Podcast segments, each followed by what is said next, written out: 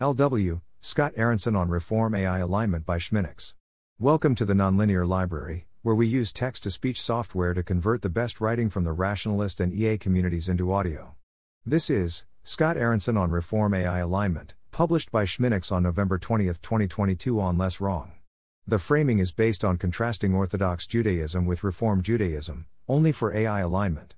If AI alignment is a religion, it's now large and established enough to have a thriving Reform branch, in addition to the original Orthodox branch epitomized by Eliezer Yudkowsky and Meir E.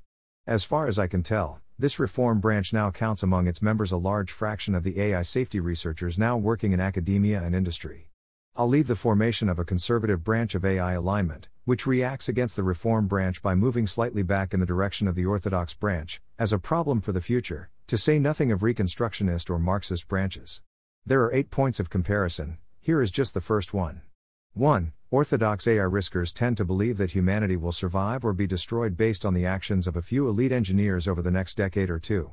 Everything else climate change, droughts, the future of U.S. democracy, war over Ukraine and maybe Taiwan, fades into insignificance except insofar as it affects those engineers.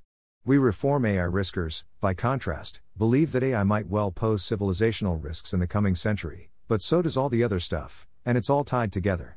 An invasion of Taiwan might change which world power gets access to TSMC GPUs.